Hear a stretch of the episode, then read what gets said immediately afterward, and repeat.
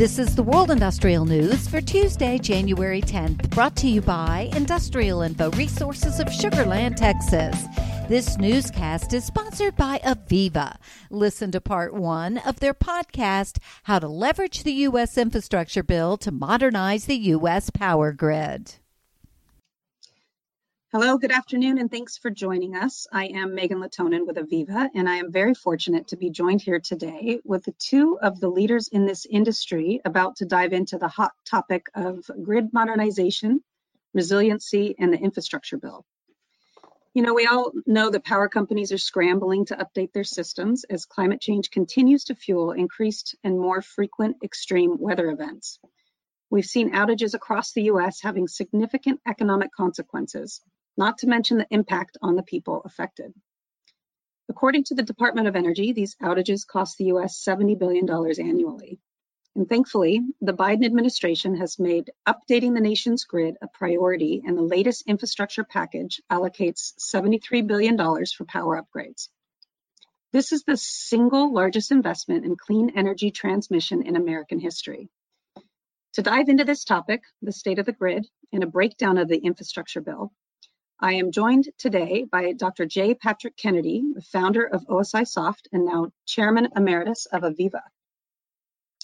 Dr. J. Patrick Kennedy is an industry pioneer who conceived the vision of scalable systems for managing industrial data, guiding OSIsoft from a startup in 1980 to a global software company that introduced and supported the PI system. The PI system has become the industrial sector's leading operations system of record helping to improve productivity, efficiency, and sustainability in over 146 countries and over a thousand utilities. Since OSIsoft's 2021 acquisition by AVEVA, Pat remains engaged as Chairman Emeritus and Board Advisor of, of AVEVA and is the prominent thought leader on grid modernization and resiliency, among many other things. Welcome, Pat, and thanks for joining us. Thank you. We are also fortunate to be joined today by Mona Sheth as we attempt to break down this bill and the opportunities in front of us. Mona is the Senior Director of Federal Government Relations at Schneider Electric and leads infrastructure implementation, aka follow the money from federal to states. She has actually read the Infrastructure and Investment Jobs Act and broken down the segments of funding relevant for companies and states. Mona just celebrated her three-year work anniversary at Schneider Electric and has spent over 10 years in the clean energy space in DC, advocating for decarbonization, energy efficiency, and resiliency. Thank you, Mona, for joining us. Thank you. So let's let's kick this off with a powerful question. You know, Pat, I've heard you mention three primary reasons around the importance and timeliness of this infrastructure bill resiliency, smart grid, and new transmission. With this in mind, what are your thoughts on how the U.S. infrastructure bill can leverage technology to help modernize the U.S. power grid? To hear the full podcast, search for IIR's Industry Today podcast on your favorite podcast provider. Industrial Info is pleased to be presenting our popular in person North American Industrial Outlook on Wednesday, January 18th at the Sugar Land Marriott in Sugar Land, Texas, near Industrial Info's global headquarters. Among the topics to be discussed at this year's Outlook is the rise of environmental, social, and governance initiatives across most industrial sectors. We hope you're able to join us for this timely and informative event Visit industrialinfo.com to learn more and RSVP.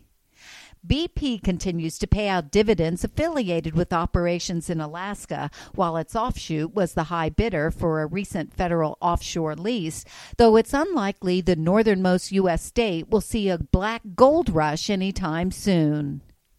In a move that has already brought jeers from environmental leaders and guarded cheers from the oil industry, the U.S. Environmental Protection Agency's new agenda, released on January 4th, has eliminated a key part of its oil industry emission reduction plans. As recently as September 2022, the EPA was considering tighter ozone emission standards specifically in the Permian Basin. But the updated agenda has no mention of that proposal. While this omission does not mean the proposal will not be included at all, it seems to indicate a reduction in priority. Shell plc is brushing off recent problems at its liquefied natural gas business, projecting significantly higher profits from its gas trading unit for the fourth quarter of 2022. But the company, like its peers, is bracing for an unpredictable 2023 following a collapse of crude oil prices and a host of challenges such as Russia's ongoing war with Ukraine and China's roiling economic outlook. Industrial Info Is tracking about $110 billion worth of active projects from Shell worldwide, including about 21 billion in the U.S. And Japan has reversed its phase out plan for nuclear power and instead backed a strategy that will exceed the lives of existing nuclear power reactors and replace older reactors with safer, advanced technology. The U turn comes as the country tackles an ongoing energy crisis. The government admitted that nuclear power will be needed as a long term solution to the global fuel shortages, which were caused by Russia's invasion of Ukraine last February as well as helping fulfill its promise to achieve carbon neutrality by 2050. For details on these and other breaking news, read the full stories at www.industrialinfo.com. I'm Peggy Tuck, reporting for Industrial Info News.